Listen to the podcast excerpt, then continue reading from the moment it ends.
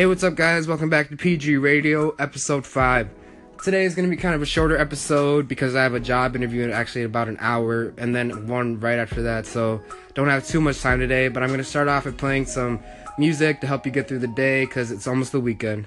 Love that record right there. For me personally, I think Kendrick Lamar's Damn album is definitely the number one album of the year, and I think it's going to walk away with a majority of the Grammys. The only competition I can really see there is probably Jay Z.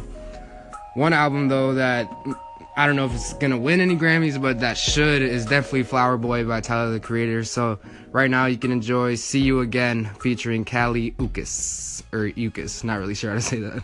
I'm curious to know your guys' opinion on Post Malone. I know he's got a lot of hate for being white and appropriating the culture and you know wearing dreads and whatever, but I for one am a very big fan of him. Um, the Stoney album dropped right around when I got a job delivery driving, and so I would just drive around, deliver sandwiches, and listen to that album all the time. And the more I listened to it, the better it got.